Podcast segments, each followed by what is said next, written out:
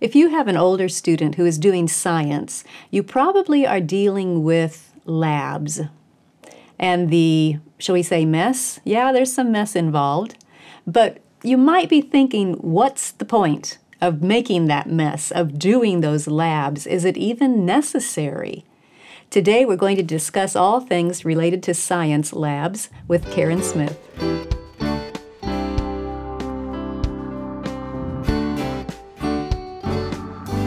Welcome to the Simply Charlotte Mason podcast. I'm Sonya Shafer. Joining me today is Karen Smith. Karen, I'm glad you're here to discuss this topic. Um, we get questions about it a lot. I've questioned it as my kids were going through middle school and high school. So here's the topic science labs. Whenever I ask people, do I have to do these? Why do I have to do these? Usually the only answer I get is, well, for graduation, for credits. You have to include them for credits. Can we get past that? Can you give me other reasons, especially if my child's not going to college or is not going to pursue a science career? Why do science labs? Well, first off, they're fun. I, the, I know they're not fun for a lot of people because they, they're not comfortable with science. Yes. But they are fun. And they're well worth the time, the mess, and the expense for your children to do them. So let's talk about some of the reasons besides college transcripts and that type of stuff. Okay? Yes, yeah, please do. What are some other reasons that science labs should be done? Doing the science labs gives your child a hands on way to relate to what they are reading in their science books. That's a very important thing. We can read about how some experiment was performed, but doing it yourself is eye opening. It gives you that experience. That's like we can read uh, about a naturalist's time observing beavers, mm-hmm. but it's not the same as us going to observe them for ourselves and forming Yes. our own relation. Yes. It's kind of a second-hand relation, if you will, Yes, instead of a just first reading it. So instead of just reading about the experiment, doing it helps your child build that first-hand relation. Yes. That makes total sense. And, and also, not just reading about experiments, but also some of the material in a science book, being able to do that in a hands on way helps those ideas um, cement them in your child's mind. Yes, that makes sense, yes.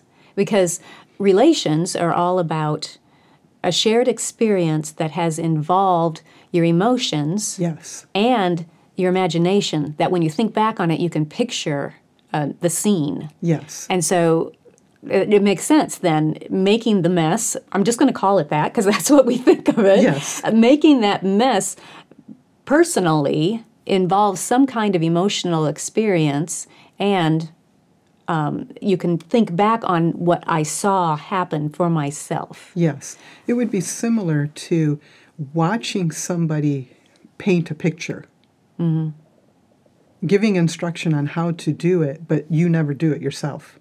Oh, yeah, like the Creating a Masterpiece videos that we recommend so often. Sitting and watching Yes. Sharon do a pastel painting. It's not the same as doing it yourself. Yes. That's a very good comparison. Yes. So, very similar Yeah. Yeah. Another reason is that doing the experiments teaches that science is fallible. Science is not settled, ever. And so when your children perform the experiments, they learn firsthand that there are things that can go wrong, Oh, that's a good point. that you can't control, Yeah. or that it doesn't always work. It you doesn't always work. If you mess up this little tiny bit or Oh, and it can be something that is, you know, very minor. The container you used was not completely clean. Oh, yeah. and it changes everything in the experiment. Or the day that you do the experiment compared to when the author of the book did the experiment, the weather conditions might be different, and that could affect your experiment. So there's all these little subtleties, but it shows you that science, yes, it's good to study it, but it is not. I mean, it is fallible. Yeah, it's not infallible. Yes, Yes, it is exactly. fallible. Right. That's that's a great point because I think a lot of times when we're doing these experiments, we feel pressure that we have to do it exactly right. And if we don't get the same result as it says, we have failed and it's been, you know, a waste of time and but that's a great way to look at it. And science, there's a lot of failure in science. True. I mean, we hold up great scientists as look at what they did, but we don't often hear all the things that they failed at. I mean, all the experiments that failed Yes. before they hit upon the one that they could reproduce. And that worked. And they learned something from that. Now, they learned from the failings too, what True. didn't work. Yes, yes. So it's all about that learning. And again, that's developing a relation with those scientists who lived in the past. Yes. Now you have a better empathy for what they went through. You see them as persons Yes, rather than just name, accomplishment, check it off, we're done. I like that too. Yes. These are good reasons, Karen. Yeah. Get, okay, give me some more. And also, to go with that science is fallible, Yeah. you also learn that it's complicated. True. Same types of things. When you hear about a study that proves, put that in quotes, that, I noticed you were rolling your eyes there. Yeah. well, we see them all the time on the news. Okay. This study shows that caffeine is good for you, or drinking so many cups of coffee can benefit your health in this way. And you wait a few months, and then they'll have a study that shows you how it's not opposite. good for you. Yeah. Yeah. But what they never tell you is about the study itself. What was the sample size? What were they actually trying to find out? What were their controls? Uh, you know, all these things. This is how science is complicated. Mm-hmm. There's so much, uh, as with it, knowing that it is fallible. There are so many things that could that you could inject error into a study. And that's why it's important that experiments are done over and over and over again. They need to be reproducible. If they're not, then you know something's wrong. Mm-hmm. Mm-hmm. And this is going to help our children with their logical thinking skills Yes. as well. Yes, that everything that they hear, particularly in the science world, take it with a grain of salt Yeah. because, as I said, you know, months, years later, what we thought we knew about science may change. And it does change. Yeah, it's like a pendulum mm-hmm. swinging to two different much. extremes a lot of times. Yes. That's a great point. One more. Okay. Doing the experiments is the easiest way to teach the scientific method. All those words hypothesis, theory, law, principle, fact those all come out when you're doing experiments. Okay, for those who are not versed in science, what is the scientific method? Because you said the scientific method. Can you just explain that, please?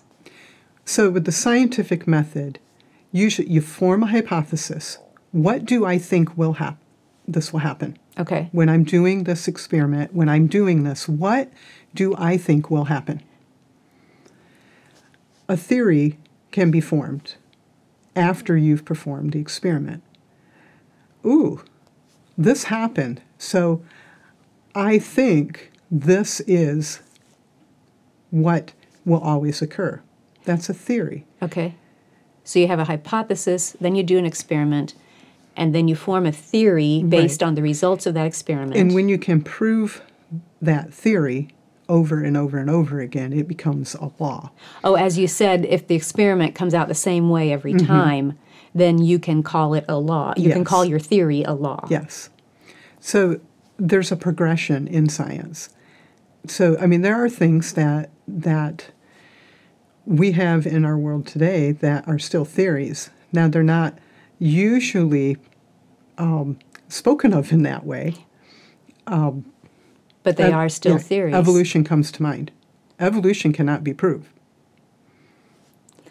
So, and but a so- law then would be like gravity. Yes. That's a law because Yes. every time I let go of something, it falls Right. downward. where we have we have several laws that that we that Newton Isaac Newton came up with, And they are called laws because they have been proven over and over and over So again. he went through that scientific process. the- Mm-hmm. Yes. The, method. It's that right? That's called the scientific, Scientific method. method. Mm-hmm. Okay. That's the sequence of events. Yes. Okay. Thank and so you. doing your labs, doing your experiments helps with that because you are working through those on your own, through that whole method and Yes. process getting that experience, that With- firsthand experience. with guidance, which is so helpful. You're not, Mm-hmm. Yes. you know, floundering around by yourself like so many of the scientists had to do. yes. That's great. So those are those are my reasons beyond just you need it for your high school transcript or to get into college. Those are great reasons. It's very encouraging, even if a child is not going to pursue a scientific career. Those reasons just resonate with Charlotte's philosophy of a broad education. But let me ask this now. We're talking about Charlotte's philosophy. Um, she was very careful with the elementary children not to have them use a lot of apparatus. Apparatuses? Apparati? I don't know the plural of that, but not to use an apparatus very often. Lots of equipment. Uh, there you go, equipment. so, does that mean, you know, labs are not Charlotte Mason? No, not not at all. Um, you can do many of the middle school and high school level labs with common household items. Now, you might have to go to the store and buy a rubber band or something like that, maybe something you don't normally have on hand, but you should be able to find what you need in stores. High school biology, there might be some exceptions.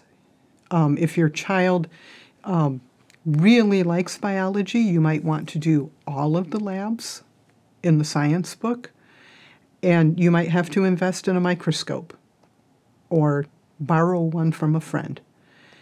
You might need to buy um, a set of dissection tools and get the specimens for doing dissection. Um, microscope is a good is a great expense if you're going to get a good quality one. So that might be something you might want to budget for if you think you might need one. Dissection tools and the specimens are not very expensive. You just have to plan for them, make sure you get them before you need them. That can be, that can be helpful, But, yeah. but most of the most of the experiments, household items. You might use a juice glass. You might use a bowl. You might use vinegar or baking soda or sugar or salt or a battery. I mean, those types of things are what you're going to use. Okay, because I always think of it as I need all of these specialty chemicals that are going to be kept in a locked cabinet, and if it spills, it's going to burn a hole in my carpet. You know, that type of thing is what I think of when I think of labs. No. Um, I mean, there may be some chemicals that you use, but there's still things like um, drain cleaner that you can get at the store. And yes, you need to be just as careful with that in your science lab as you do using it Yeah, to clear to clear your drain. Yeah, yeah. But but it's not going to be these the chemicals that we think of with a chemistry lab right, and that sort of a thing. So you know, no no worries there on that type of a thing. I mean, you can do experiments with household items, and don't be too concerned about not having, you know, a complete chemistry lab in your home type thing. A child who who has a love for science, a child who goes on to college and maybe majors in a science, will be able to do the labs at that level with the proper equipment, with a full chemistry lab, with no problem. They, they learn how to use the equipment in college. So you don't have to be too concerned about that. A friend of mine was telling me how one of her sons had what most of us do. You know, you're basic, you work through a book for biology or chemistry or whatever science your child is working through and did the labs with household items. And he had no problem doing chemistry at the college level. Not just one chemistry course, but two.